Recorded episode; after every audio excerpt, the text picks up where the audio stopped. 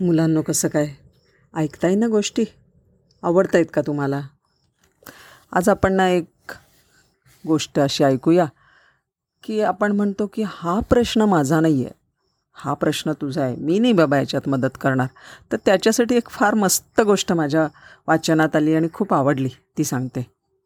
एक होता शेतकरी. तो ना गावात नाही राहायचा त्याच्या मळ्यामध्ये राहायचा. झोपडी बांधली होती. त्याच्याबरोबर अर्थातच त्याच्या कोंबड्या होत्या शेळी होती गाय होती.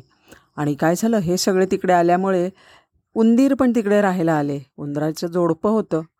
पण ते उंदीर काय करायचे ना? धान्याची कपड्यांची नासधूस करायचे. कधीकधी तर ते तयार जेवण केलेलं असलं आणि ते बाहेर बस गप्पा मारत बसले असले की ते त्या जेवणसुद्धा खात असत. ते उंदराची नुसती कटकट झाली होती. तो शेतकरी फार कंटाळला. त्याने काय केलं? बाजाराला गेला आणि एक उंदराचा सापळा आणला. तो सापळा कसा वापरायचा? तो त्याच्या बायकोला पण त्यांनी शिकवलं आणि सांगितलं ह्या सापळ्यामध्ये तळलेली भजी वडी ठेवलं की ते खाण्यासाठी उंदीर येईल आणि फट्ट आवाज येईल.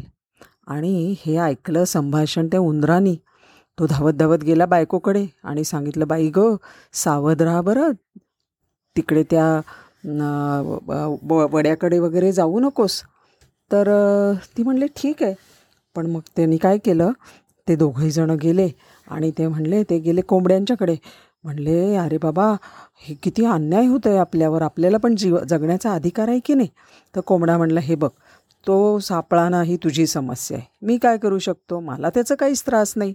शेळीला कडे गेला तर शेळी म्हणली मला यातलं काही समजत नाही बाबा. जे होईल ते होईल. मला त्याची काहीच अडकत अडचण नाही. पण तू मात्र जपून राहा. गाईकडे गेलं तर काय? गाई म्हणले आता ह्या सापळ्यापासून मला कसा काय उपग उपद्रव होईल? काहीच नाही होणार. तुझी समस्या तूच सोडवायला पाहिजे. तू काय सापळ्याजवळ मा सापळ्याजवळ मात्र जाऊ नकोस. काय झालं? उंदराच्या झोड जोडप्याला त्या रात्री काही झोप लागली नाही. पण रात्री सापळ्याचा घटपट्ट असा आवाज आला.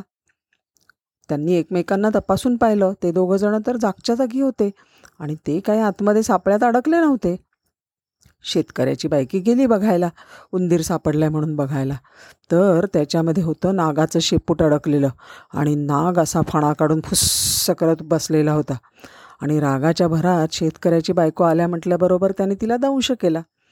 आणि मग घरात एक गोंधळ उडाला. वैद्य आले औषधोपचार केलं आणि त्यांनी सांगितलं वैद्याने सांगितलं पूर्वीचा काळ आहे. त्यांनी सांगितलं कोंबड्याचं सार द्या बरं करून. झालं का? त्यामुळे घरातला कोंबडा होता तो कापला. त्याचं सार केलं. शेतकऱ्याच्या बायकोला बघायला अनेक नातेवाईक आले. त्याच्या खर्चासाठी शेतकऱ्याला शेळी विकायला लागली खाटकाला. दोन दिवसांनी त्याची बायको पण मरून गेली. आणि तिच्या अंत्यविधीच्यासाठी शेतकऱ्यांनी आपली गायही विकली. आणि त्यामुळे ही समस्या तो सापळा ही आपली समस्या नाही असं म्हणणारे गाय कोंबडा शेळी सगळेच जण गोत्यात आले. पण उंदीर मातलं मात्र त्या समस्येतनं सुटून गेला. आहे की नाही? म्हणून मुलांनो आपण कधीच असं म्हणायचं नाही की एखादी समस्या ही माझी नाही आहे तिकडे घाण आहे कचरा आहे लोक कचरा टाकतात ही समस्या माझी नाही आहे हे काम माझं नाही आहे असं खूप ऑफिसेसमध्ये होतं बरं का.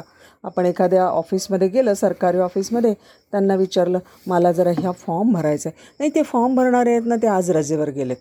आज हे काम होणार नाही उद्याच्याला या. ऐका आली का पंचायत? आपण एवढा खर्च करून गेलेलो असतो. तुम्ही विचारून बघा. तुमच्या मोठ्यांना विचारून बघा. असे अनेक वेगळे वेगळे अनुभव आपल्या देशामध्ये सततच येत राहतात. तर आता तुम्ही मात्र हे असं करू नका बरं का. प्रत्येक समस्या कुठचंही काम कुठचंही आपण हिरिरीने पुढे जायला पाहिजे दुसऱ्याला मदत करायला पाहिजे. म्हणजे मग सगळेजण मिळून गुण्यागोविंदानी चांगले आनंदाने राहू शकतात. बरोबर आहे की नाही? भेटू नंतर लवकरच.